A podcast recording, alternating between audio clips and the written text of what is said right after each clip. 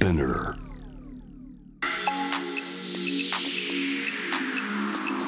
Amazon exclusive. Jam the world. Up close. ジャーナリストの青木治ですニュースから今を知り未来を見立てる情報プログラムジャムザワールドアップクロース。えー、今回のテーマはアメリカ政治アメリカの今です、えー、つい先日、えー、アメリカのですね議会下院の議長、まあ、これ共和党出身の議長なんですけれども議長が解任をされるというこれ前代未聞の事態が起きました。どうもこの背後には、まあ、ウクライナ支援などをめぐる、まあ、トランプ派の議員の、まあ、反発っていうのがあったようなんですね。それから、まあ、このウクライナ支援をめぐって、まあ、アメリカ国内でいろいろ議論があるのに加えてつい先日えー、イスラエルですね中東のイスラエルでハマス、えー、がイスラエルを大々的に攻撃をするという事態が起きました。これも中東を大きく揺るがせそうで、まあ、アメリカとしては、まあ、これイスラエルにこう支援の対応に出なくちゃいけないわけですね。と同時に、まあ、中国をめぐってのまあ覇権争いアメリカと中国の覇権争いっていうのがずっと続く中11月にアメリカで開かれる APEC の首脳会議に合わせてどうもバイデン大統領と習近平国家主席が会談するのではないかという点も注目をされています。まあ、そして来年はアメリカの大統領選挙、まあ、アメリカが世界のまあ覇権国としていろいろ注目されるのは当然なんですけれども、まあ、今、アメリカが非常にいろいろ動いているということで今日は、え、アメリカ政治がご専門の上智大学教授前島和弘さんをお迎えをしまして、えー、じっくりとアメリカの今それから来年の大統領選挙がどうなるかについてなどなどいろいろお話を伺いたいと思っています、えー、その前にまずは今日のニュースをチェックしましょう。Headline News 2023年10月10日正午現在のニュースをお伝えします。松野官房長官は会見でパレスチナ自治区ガザを実効支配するイスラム組織ハマスとイスラエル軍の大規模な戦闘を受け在留する日本人の生命身体に被害が出たという情報には接していないと説明しました。ハマスとイスラエル軍の双方は9日も攻撃を継続しハマスはイスラエル領内から人質として民間人や兵士100人以上を連行したと表明しています。東京株式市場午前の日経平均株価は前の日のアメリカ市場で主要株価指数が上昇した流れを引き継いで上げ幅が700円を超えました。午前の終値は連休前の6日に比べて772円8銭高い3万1766円75銭となりました。銀行業界で作る全銀ネット全国銀行資金決済ネットワークはシステム障害が発生し三菱 UFJ 銀行のほかりそな銀行関西未来銀行などシステムを利用する11の金融機関で他の銀行宛ての振り込みができなくなっていると発表しました。日本維新の会は事前に党への届け出をせずロシアを訪問した鈴木宗男参議院議員を除名処分とする方針を固め午後本人に通達します水俣病特別措置法の対象外となった原告128人全員を水俣病と認定し国などに賠償を命じた大阪地裁の判決を不服として政府が控訴する方針を固めたことが分かりました。アメリカ・カリフォルニア州サンフランシスコの中国総領事館に9日車が突っ込み施設が被害を受ける事件が発生しました。地元紙は警察が運転手を射殺したと報じました。衆議院長崎4区補欠選挙に立憲民主党公認で立候補した末次誠一衆議院議員が今日公職選挙法の規定により自動失職し屋良智弘さんが近く繰り上げ当選する見通しとなりました。フランスの調査チームはヨーロッパアルプスで最高峰のモンブランの頂上付近を覆う雪の量が減ったため標高がこの2年でおよそ2メートル縮み4805.59メートルになったと発表しました。東京外国為替市場午前11時30分の円相場は1ドル148円55銭から57銭の水準となっています。2023年10月10日正午現在のニュースをお伝えしました。Amazon Exclusive Jam the World. Up Close. ジャーナリストの青木治がお送りをしてまいります。ジャムザワールドアップクロース、えー、今回はアメリカ政治についてです、えー、アメリカ政治、えー、テレビラジオ等で本当にご活躍なのでご存知の方多いと思います。上智大学教授の前島和弘さんをお迎えをしまして、えー、まあ来年アメリカ大統領選挙なんですけれどもそれから近く米中首脳会談行われるんじゃないかあるいはアメリカの下院議長がですね、まあ、前代未聞の解任っていうんですかもうされたニュースアメリカいろいろ動いてますけれどもしかももうここに来て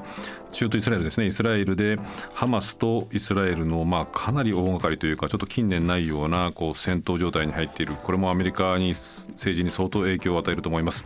えー、アメリカの今あアメリカを取り巻く状況について今日はあじっくりと掘り下げていきたいと思います。前島さんよろしくお願いします。よろしくお願いいたします。えーとこれ、まあ、今一番ホットというかですね連日日本の新聞も一面トップで報じていますけれどもイスラエルに対して、まあ、パレスチナ自治区からハマスが相当大規模な攻撃をして、まあ、これ現時点で分かっているだけでももうイスラエル側で多分600人以上700人くらいが亡くなってるんじゃないかと。でそのまあ反撃というか報復が必須で、まあ、パレスチナ自治区の側でももう数百人規模で亡くなる。さらに戦火広がるんじゃないかと言われてるんですけれど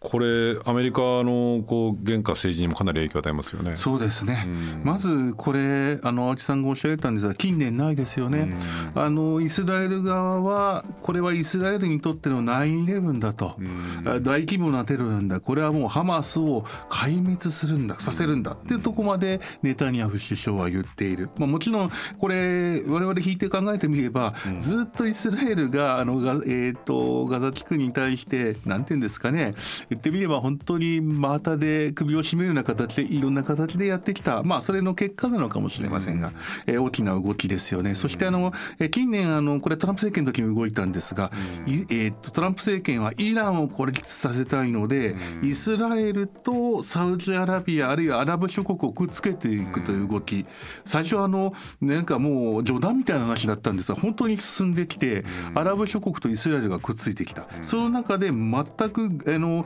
えー、とパレスチナの話が消えちゃってたわけですね。でハマスにとってみればいやそうじゃないんだ俺たちを、えー、と見捨てるなって形で一撃を加えることによってこれまでの時間、えー、時計が全く逆にさせるとそう今のこの段階だったらそういうふうになるような気もいたしますよね。なんとなくあの、えーと、アラブというかサウジアラビアとイスラエルの関係も結構これで揺らいでくると、えー、いう形なのかと思います。まあ、もちろんあとイランがハマスのバックにいるであろうと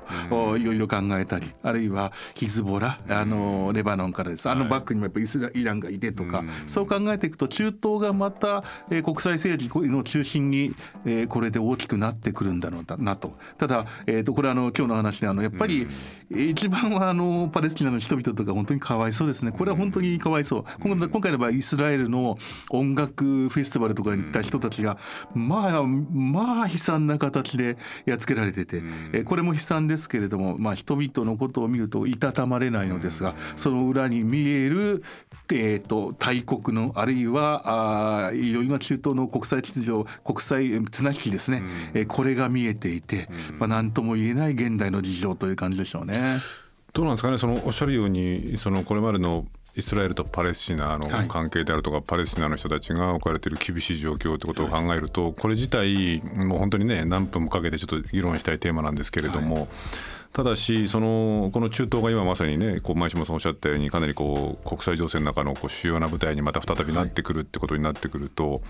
アメリカにとってみるとねこれ後ほど伺うんですけれども、そのウクライナですね、ロシアによるウクライナ侵攻侵攻を受けているウクライナに対する支援っていうものがまあ、アメリカだけじゃないですけれども、はい、こうヨーロッパなんかでもかなりこう支援疲れ、はい、あるいはもうちょっともういい加減にしてくれみたいな動きが出始めている中で、まあ、アメリカでもねトランプ派だったり共和党なんかにはもういい加減ウクライナ支援やめるんだみたいなことを言っている人もいますよね。でしかもこれも後ほど伺いますけれども中国とどう対峙するかっていうこうのがまあアメリカのこの多分10年20年の最大の外交課題ということになってくると、ウクライナ、中国でさらに中東もってことになってくるとバイデン政権もあんまり人気ないようですけれども、このバイデン政権っていうのはこれかなりしんどい外交3方面作戦とか3正面作戦これ強いられることになるんですかね、えー、なかなか3正、まあ、まずこれ軍事的に考えていくと3正面ってアメリカ難しくて、だからずっと2正面までっていうのがアメリカの原則なんですが、まあそう考えるとなかなか難しいかもしれませんよね。えー、ただこれちょっと3正面この軍事的な話以外でもいろいろ考えていくと、まずこれ今起こってることは何かっていうのはアメリカのメディアを見ていくとなんか分かりやすくて、ここ1日2日一色ですね。朝から晩までイスラエルが大きな攻撃が受けたイスラエルを助けようというふうになってる。でこんなふうに、イスラエル完全応援っていうのはあんまり見ないシーンですね。あもちろんアメリカとイスラエルの関係は深い。そしてその深さの最、えー、と一番根本になるのは面倒くさいんですがアメリカの中のユダヤ人じゃなくて福音派という、あの要するにキリスト教の原理主義の人たちというのは、えー、自分たちのなんていうかなユダヤキリスト教なので根本はユダヤ教があってイスラエルがあってその上に我々があると思うので徹底したイスラエル支援。これはあの、えー、例の、えーと、イラク戦争の時もそうだった。あのネオコンも、えー、結局のところ福音派のに、えー、こう頼ってたわけですが、福音派の意見から動いてたところがありますがその要するに、えーと、ハマスを叩けっていうかなりやばい感じでアメリカのメディアを見てると一色の方向に一つの方向に行ってると思いますね。まあ、確かに今回ね、そのこのこの間の経緯だけ見るとハマスがかなり大規模に攻撃をしたと、ねはい、まあ、その経過は別としてもね、はい、でかなりこう数百人の方が亡くなってるってことになってくると、まあ、確かに先ほどね前島さんがまあ、イスラエルにとっての911だっていうふうにおっしゃいましたけど、はい、そういう意味で言うとアメリカがカーッと来てるのは、まあ、分からなくは特に福音派が来てるのは分からなくないんですけれど、はい、そうすると今のアメリカのメディア状況なんか見ていると当面バイデン政権あるいはアメリカ政治っていうのはまあ、ウクライナはもちろんこうから引っ込むってことは当然ないにしてもやっぱりちょっとイスラエル中東一色になっていくだろうっていう感じですか、えー、この今の時点ではそう見えます。ただまだイスラエルがどれだけ大規模な攻撃をしてきてさらにハマスあるいはもしかしたらイライランの方が動いてくる、こうなってきたら、えー、本当に言ってみれば、えーと、イスラエルシフトに一気に行くんでしょうね。イスラエルというか中東シフトに、まだ今日のこの時点の収録している時点ではそこまでまでではなくて、アメリカとしては、えー、空母打撃軍を、まあえーと、ジェラルド・フォードっていうんです。その、えー、これ持ってきて何かあったら対応できるようにしながらあとは、えー、武器の支援とおそれぐらいなんですね。脅してジェラルド・フォード空母打撃軍で脅しながら軍事支援なので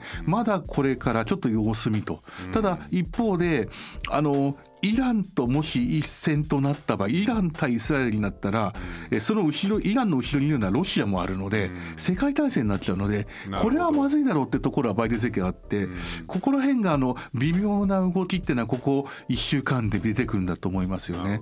でその中で先ほどのウクライナ中国の話はウクライナは消えちゃってますね。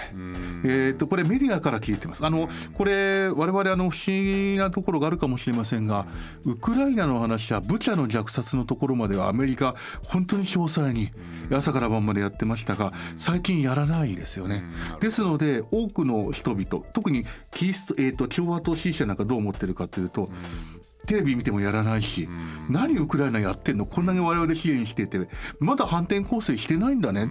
じゃあ我々の方にアメリカの方にアメリカの国境警備にお金持ってた方がいいしトランプではなトランプだったらいやこれはもうデトロイトの自動車労働者の方にお金持ってこいっていう話になっちゃうと。ですのでおそらく今見えているのはなんとなく見えてたのは、えー、中東シフトの中でウクライナが消えていく。まだ完全に消えるわけじゃありません、えー、消えていく。そして中国ととの話もありますがこれもまあ中国の場合は貿易は実は昨年過去最高なので、えーとえー、安全保障では殴って右手で殴って左手で握手しているのでこれは微妙な関係を続けるという感じだとやっぱり全体的に中東シフトの中でウクライナが少し小さくなりもっと小さくなり中国は少し見えにくくなる。こんな感じだと思いますよね。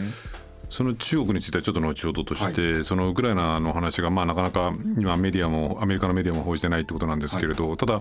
まあこれも一つの理由として、アメリカの下院議長マッカーシー議長が解任をされると、まあ、あのニュースについてはまあ多くの方ご存知だと思うんですけれども、これどういう力学でなぜこの解任というこれ前代未聞なんですよね。初めてです初めてです、ね、初めてだから前代未聞なんですよね、うんうん、あの前代未聞で初めてでびっくりではあるんですが、うん、なんとなく私自身は見えてた、うん、とか多分私自身じゃなくて、うん、マッカーシーに会った方とこの間お話したんですが、マッカーシーも自分が辞めさせられると思ってるよっていうふうに言ってたようです。これ何かっていうと、あのあの日本の場合は政党があの党に拘束があるので、同じようにみんな投票しないといけないんですがアメリカないんですよね。で今何が起こってるか去年の中間選挙で、えー、共和党と民主党がかんもうほとんど同点になってる、すると共和党の中のすあの多数派から下院議長を選ばれますけど、えーと、その中で数人違反したら、まあ、5人違反したらかな、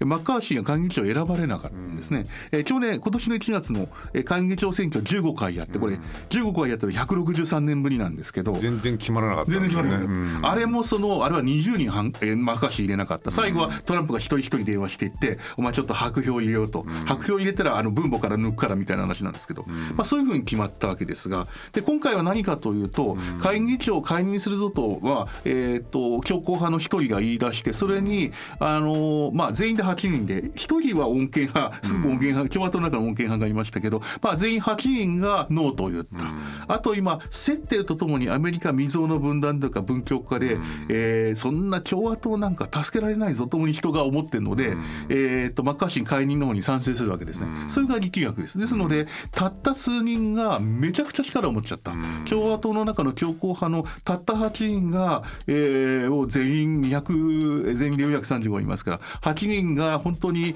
全部のキャスティングボートに行っちゃったんですね。これしかもこの8人っていうのはいわゆるマ MAGAっていうんですかあの Make America Great Again、トランプ派、強硬なトランプ派と見ていいそうです。8人の中の7人はそうです。1人はすごく穏健派で民主党みたいな人なんですけど、えー、とこの人女性なんです。ナンシー・メイスって言いますが、この人以外はあのもうマガ中のマガですね、これあの、えー、とそもそもマッカーシーに反対するのは自由理念フリーダムコーカスという、えー、昔のティーパーティー運動っていうのがあってあの、えーかんえー、なんていうか小さな政府と言いながらはっきり言うと反オバマちょっと人種差別的なところがありますけど、うん、えー、まあ、反、まあ、小さな政府で徹底して民主党に反発していく共和党最有力ですね。この連中全員で今それが大きくなってフリーダムコーカス、えー、ティーパーティー議連がフリーダムコーカス名前変えたんですが、うん、今45人ぐらいいるんですが、うん、その中で最も強硬な数人が8人7人がこれ反発していると。いうことです。そうなんですか。僕じゃごめんなさい。その辺ちょっと余談あの脱線したかもしれないですけど、はい、伺いたくなっちゃったんですけど、いわゆるティーパーティーの流れの人たちがトランプが登場してきて、トランプにとくっついて、今そのこうマーガ派みたいになってるわけなんですか？ですのでティーパーティーはトランプなんですよ。あれあの日本で言うとティーパーティー消えたように見えますが、うん、全然そうじゃなくて、トランプ親衛隊としてどんどん成長してるんですよね。でそれが昔はあのティーパーティー議連っていうのがあの2010年の中間選挙以降できたんですが、最初20人ぐらい今40人45人。でしかも強硬派なのでこういう時に、えー、ひっくり返しちゃう、まあ、マッカーシーの、えーと、会議長の選挙の時にも、えー、これひっくり返そうとして最終的にトランプが一人一人をなだめて、まあ、マッカーシーも俺の部下だからお前たちもそうだけどみたいなこと言って こう一人一人電話してってこう変えていったわけですが、えーと、今回はその本当に、えー、トランプ親衛隊がトランプにまあ近いけれども自分たちよりは穏健派なマッカーシーを追い落としたと。いう話ですね。ということはこれあの来年の大統領選挙の話にも少し踏み込んでいってしまうところがあるんですけれども。はい。はい。まあ、このままいくと共和党の中では圧倒的に今のところトランプ前大統領のこう支持がこう強いと。はい。で一方でこうバイデンさんもあんまりこう世論調査では人気ないんだけれど、まあ、民主党の中では、まあ、他に球がいないということで、まあ、バイデンさんになるだろうって、バイデン VS トランプって形になって、これおそらく今の状況でいくとバイデン VS トランプになったら共和党の中ではトランプさん支持者が多いけれどもアメリカ全体でいうとさすがにちょっとトランプさんまずいよねと。バイデンさんも年寄りでこうちょっとあまり選びたくないけどでもまあこの2人の対決になったらバイデンさんになるまだ断言できる段階じゃないですよね。うん。というのもアメリカやっぱり、えーアメリカの大統領選挙っていうのは 50, わ50州プラスワシントン DC で50 51の戦いですがそのうちの45はもう決まってますよね。そうするとあと6とか5とか、まあ、7とか、まあ、6ぐらいの州とかで戦うわけですがそれは本当に激戦州なのでどっちかわからない。五分五分です。あの各種世論調査今の世論調査がどこまで当てあの来年の11月を占うかどうかわかりませんけどでもほぼ互角ですよね。だから我々としてはトランプ再登場をかなりの確率で、えーと半分の確率で用意しておかないといけない。でトランプって今何を言ってるかっていうと、NATO 脱退なんです。だもうあの、えー、と前にやれなかった NATO 脱退をしようと思ったり、ウクライナは20就任して24時間以内で、えー撤退撤退というかあの、えー停戦させる。だからあとは、えー、と中国に関してはバイデン政権としてはこれはまあいろんな見方がありますが台湾に中国が武力侵攻したらアメリカは絶対助けるぞと言ってますがトランプはいや手の内は明かさないぞと言っている。なんかディールしそうだと思うと。かなり変わりますよね。あと気候変動もそもそも信じてないので、全く違うアメリカが出てくる。えー可能性あります。ということはその、まあ、大統領選挙の前段階として今起きている、そのこの下院議長のはい、アメリカ史上初めてのこう解任っていう話も、確かにわずか8人がキャスティングボードに握っちゃっててっていう意味ではなんかなんかある種なんか皮肉なような現象にも見えるんだけれどもでもやっぱり相変わらずこうドナルド・トランプっていうのがこのアメリカ政治をかなり動かしてると。動かしてですね。っていうの間違いないえートランプ親衛隊はまあ8人、まあ全体あの、えーティーダムコーカス自由議連は45、6人ですが、共和党全員で今220ぐらいあるのかな。だけど。ただですね、えー、とトランプにあえてすごく反対するっていうのはほとんどいないんですよね。えー大統領あの予備選で出てる人たちの中、まあ、8人ぐらいいますがその中の、まあ、9人かなだんだん辞めてきてもうすでに辞めてる人いるんですが、1人2人ですねあの、えー、とクリス・クリスティっていうトランプに反発する人あるいはペンスあたりは昔の副大統領は、えーそもそもあの、えートランプとペンス仲悪くなって最後あの、えー議会襲撃の時なんで、えー、とペンスは俺を大統領にしなかったんだと怒ってますね。この2人あたりは反発ですが、まあ、要するに、えー、と共和党の中で10いたらはあ、まあ、8いたら2ぐらいしか反発がない。さらにもう一つ言うとあの例の2020年選挙は盗まれたと思ってる人が共和党支持者一般の支持者で6割から7割なんですよいまだに。だから今まだトランプじゃないといけないと。大統領選挙はバイバイデンが勝ったんじゃなくてトランプが勝ったと思ってるのが半分以上いるわけですね。そう考えるとやっぱりトランプが今まだ中心であってトランプ党になっちゃってますよね。これどうなんですか？僕その辺がね、こうアメリカ政治をちゃんと取材したこともないしアメリカに長期滞在したこともないので今一つよく分かんないんですけれども、その民主党と共和党、はい。まあ、どっちかといえば比較的リベラルで、まあ、どちらかといえば保守的だ、はい。で別にその僕自身が保守かリベラルかっていうのは別として、共和党っていうその政党っていうのはある意味もう少し大人というかね、はい。ある意味でもう少しこう常識があるというかねこう賛同しないまでもある意味で民主党なんかよりもこう穏健で健全でみたいなところが僕かつての民主党はあったと思うんですけれども、その民主党はもうほぼ完全にこう変わってしまったあ共和党ですね。あごめんなさい共和党はあそうなんです。うんあのおっしゃる通りなんです。よくあの日本のあのちょっと偉い方と話すと、いや共和党がやっぱり信じられるとか、いやでもそれは10年以上前の話ですと私常に言うんですが、やっぱりティーパーティーが食いつぶしちゃったですね。あの一番入れちゃいけないような人たちを2010年の中間選挙で勝つために、あのあれはあの自由にあの草の根運動と言われておりますが、あれを焚きつけた人たちが保守でいろんなお金を出す人とか、えーいろんな団体があるんですが、ですので、えーで草の根じゃなくて人工芝運動とよく言うんですが、人工芝運動で、えーまさにそうなんですが、それがあの要するにかつて入れなかった、なんていうのかあの言ってみればかなり矛盾を持ってる人たち、えーとまあえー、とポピュリスト的であってアメリカファースト的であってあの共和党全体は小さな政府とあと福音派っていうのはこれはずっとあるんですがさらにそれをもうちょっと、えー、ポピュリスト的に言ったりアメリカファースト的なところがあったりあとどう言えばいいんですかねあの民主党憎しと思ってる人たちもいっぱいいてあの、えー、例えばオバマケアって結構共和党のその、えーと、ティーパーティーとかの運動してる人たちは自分たちもあんまり所得がないから助かる方なんだけどいやこれはオバマがやってるから黒人豊かにするだけであって俺の金を盗む許せないみたいな感じになっていく。あれを入れた時にもうだいぶ変わったと。その2010年ぐらいにもティーパーティー2009年からなんですがティーパーティー運動をワッと入れて共和党がかなり食い潰されちゃった。その食い潰したまさにその象徴が今回の、えー、と自由2年というかマッカーシーを落とした連中ですね。それがどんどん大きくなってるわけですね。これまあ比べるべきじゃないかもしれないし前島さんの専門分野とはちょっと離れちゃいますけど、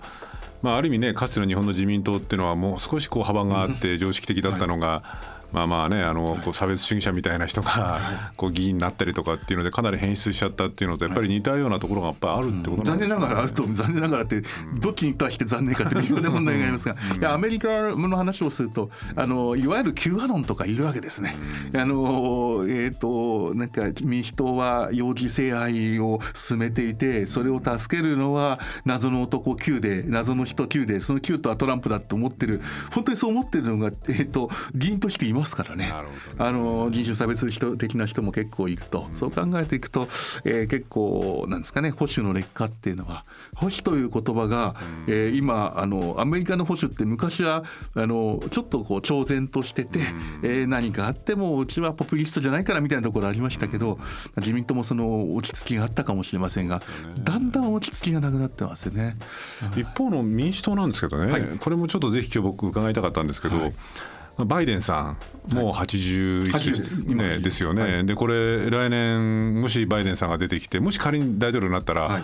あと4年、はい、ってことになると、もう退任時は85。あの86になりますね。あのはえっ、ー、とねバイデンは誕生日が11月ですので、えー、ちょうど来年の選挙は81歳になるから今日、選挙が終わった後に、うん、えー、81になるから86です。辞めるのが1月20日だからなるほど、えー、2025年1月20日だからそうですね。86です。これで今でさえまあまあこうこうアメリカメディアなんかも報じてますけどねこうこけてみたりとか、はい、足元がちょっと不安定だったりとかあるいは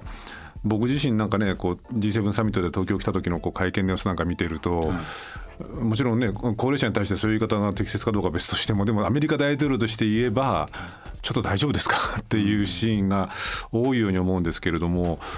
これバイデンさん以外のというかね、はい、こうまあ、一応共和党はデサンティスさんだペンスさんだいろいろいるんですけどあ共和党にはとか民主党にはあんまりこうその変わ取って変わろうっていうような勢力というのはやっぱりいないんですか、えーと、現職が出出る時には基本的には出ない方がいいです基本的にそこなんですよね。で、えー、基本あのナンバー2っていうのが例のあのですね、えー、女性女性ですね、はいはい、えーと、ハリスですよね。ハリス,、えー、ハリス。ハリスはこうなんです。うん大統領選出てるというかバイデンと一緒に出てるんですね、バイデンハリスチケット出てるので何があったらハリスに交代っていうところがあります。でも要するにバイデンが出てるわけですね、えー、交代する可能性があるとしても。だから現職が出てる間は他の、えー、そうでカリフォルニアの州知事のニューサムとか、えーとウィットマーというミシガンの州知事あたりが結構有力ですがこの辺りはまあどうしようかなと思って見送っています。でバイデンなんですがこれ不思議な現象でえ特に民主党といえば民主無党派の中で民主党寄りの人たちは7割ぐらいいやバイデン以外の人の方がいいよと思ってるけど、誰をって言ったら出なくなるんですね。そういうとこまずそこでなかなかいないと。で実際その例えばそのニューサムあたりカリフォルニアの州知事ですね出た場合に相手がトランプのもうそうなのでこれやりにくいって80、えーと、今じゃなくて、えーと、2024じゃなくて2028年を狙った方がいいかなっていうふうに見てるかもしれませんね。そういうところがあります。あと,、えーと、これもう一つ不思議なとこでありますけど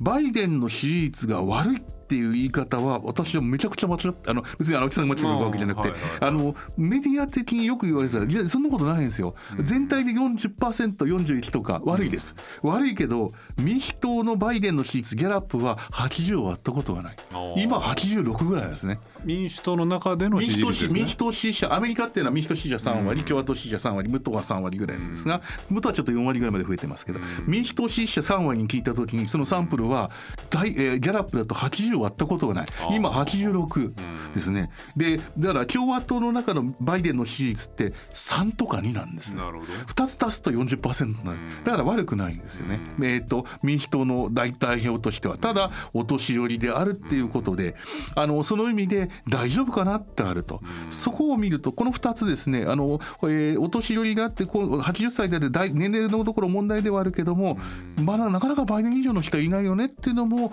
えーこれまた真実だと思うんですよね。でねそのもう一個の今日の重要なテーマなんですけれども、まあ、中東もあるこれはウクライナもある、それからまあ共和党の内部での、まあ、いろいろないざいさかいもあるんですけどももう一個は、まあ、これがもしかすれば日本に一番関わりが出てくるのかもしれないんですけども、米中関係ですね。あのこれはまあ僕が申し上げればまでもなくこうアメリカと中国っていうのは今後何十年かまあ覇権争いをしていくだろうと。まあ中国ここに来てなんかこう国内もだいぶ大変みたいなんでえーどうなるかわからない面もあるんですけれどもただアメリカ見ているとそのさっきあの前島さんがこう握手をしながら殴り合うみたいなところもあるっておっしゃってまさにその通りだと思うんですけれど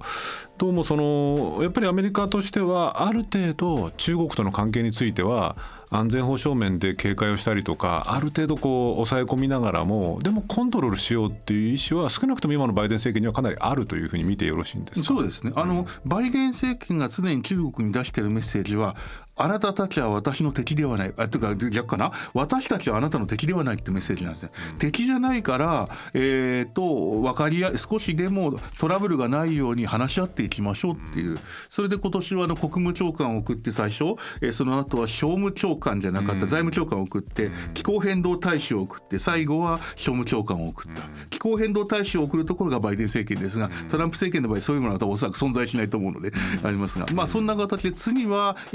APEC11 月は、えー、とカリフォルニアでやりますが、はい。そこでおそらく習近平来るだろう、ならばバイデンさんも会おうと、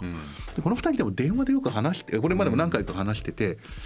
話したら3時間ぐらい話すんですよね。それ通訳入れても1時間半なので、我々が岸田さんとバイデンさんが10分話しました。通訳5分ですってのと大きくなって、2人は結構仲いろいろ話してです。仲があの仲がいい部分はある。そもそも良い部分部分があるんだけどもちろん問題も多いので、えー、とあそこの中華はうまかったねって話から入って、えーいやでも私たちはこの人権的な中国のやり方へ納得できないとか現状変更納得できないとか言いながらでもまあえっ、とあの半導体とかああいうのは結局のところアメリカにとってマイナ、えー、とアメリカの首を絞めるようなことを中国やるなって言いながら、でも我々他のところは仲良くしましょうね。気候変動はしっかりやっていきましょうねみたいな、まあ、予定調和的に分かり合えないことをもう一回確認したガス抜きをすると、まあ、その意味で、あのバイデン政権マネージするっていうふうにいくんだと思いますね。まあ、言ってますしねずっとね。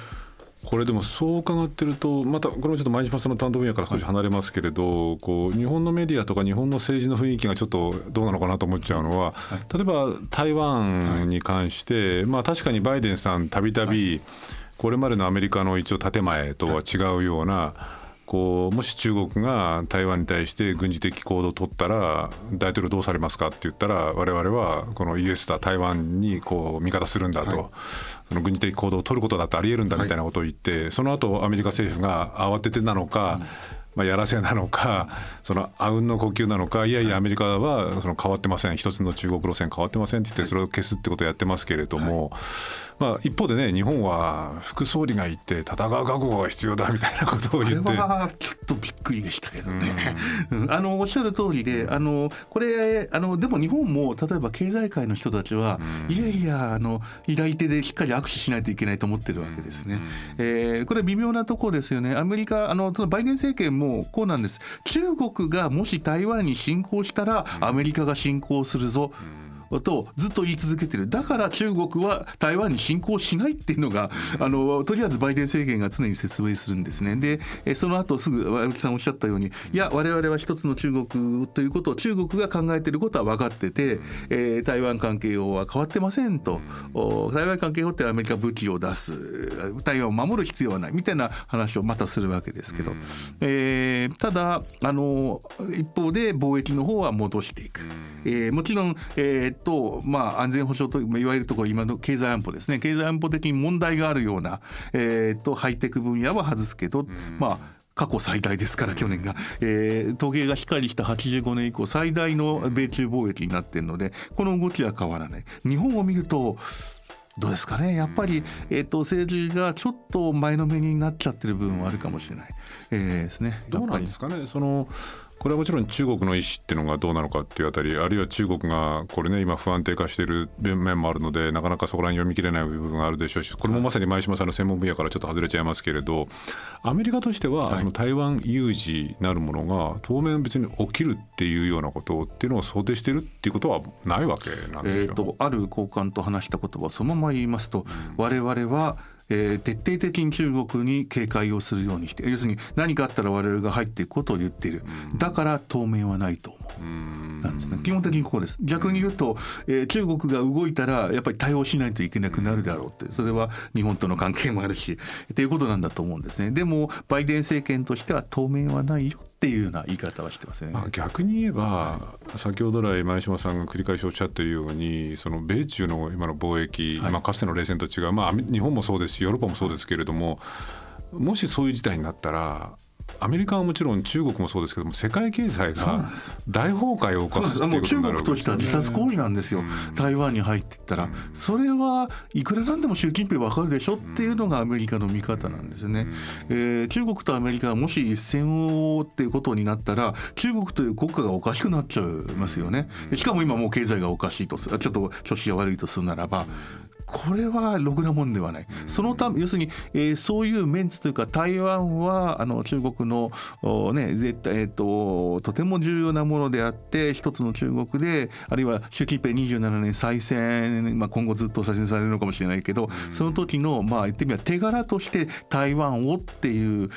武力的にやるってなかなかやっぱ考えにくいんですね。むしろあの香港と同じような形で、えー、なんとなく審判を送ってってなんとなく武力じゃなくてて、えー、そのまま台湾もちょうど香港と同じように、えー、中国に近い関係になっていくって方がまあ普通に考えればそういうふうに取りますね、きますよね。だから習近平がそこまで愚かではないのと同様、はい、アメリカだってそこは分かってるわけだからだからある程度こうマネジメントコントロールしようと思って、ね、一生懸命こう長官を送ったりとか、まあ、11月の APEC では会談しようっていうことなんでしょう、ね、ただ一つだけ我々注意しないといけないのが、うん、そういうふうに政権は動くけれどもまああの今回のその一番最初の話ですねイスラエルの話もそうだけど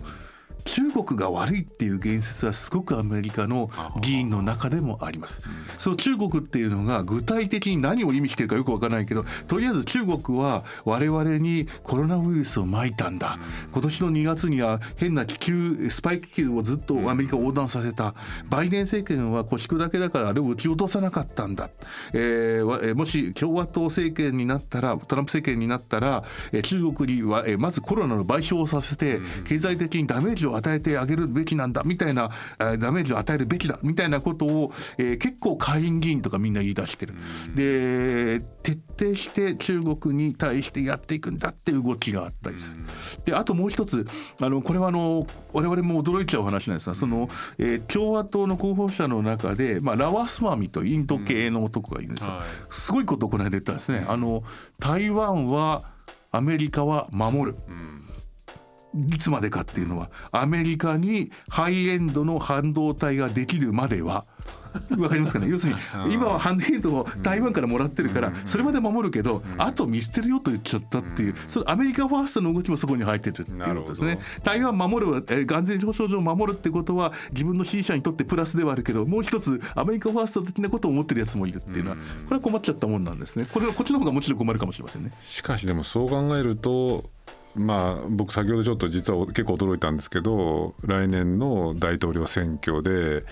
どうなるかまだトランプ大統領再選っていう可能性もあるってことになってくると。あるかもしれませんね、はい、だそうなってくるとまた世界の政治まあアメリカっていう国はよかれやしかれ、まあ、ある意味こう復元力っていうか、ある国なので、まあ、トランプさんになってまたねどうなるかっていうのは分かりませんけれどもでもそうなるとまあ、中東もそうだしこうロシア、ウクライナもそうですし対中もそうですけれどもあるいはアジア、日本もそうですけれども、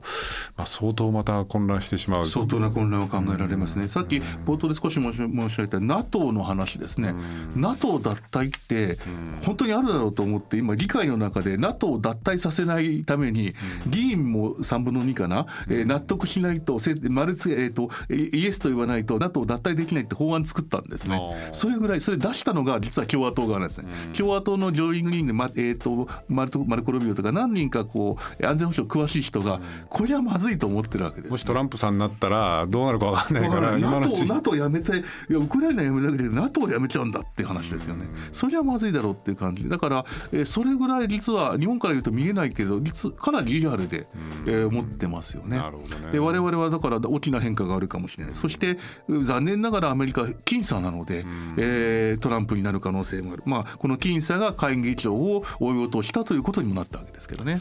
まあ別に民主党、アメリカ、バイデン政権支持するわけじゃないですけど、なんかその話聞いてると、ちょっとバイデンさん、ちょっとお元気で頑張ってくださいもうちょっと元気でやらないといけないかもしれないね。気もしますね。元気じゃないっていう情報は、ホックスニュースから出てくるんですね、大体ね。なるほどね。で、我々日本だとどっちも取ろうと思って、そっちを報ずるので、アメリカにいるよりもバイデンこけたってニュースが多いんですよね。なるほど、あと、バイデンの犬が誰かを噛んだっていう話も、これはいらないのに、なんでまた出るんだって、ホックスニュース系で出てくるんですけど。は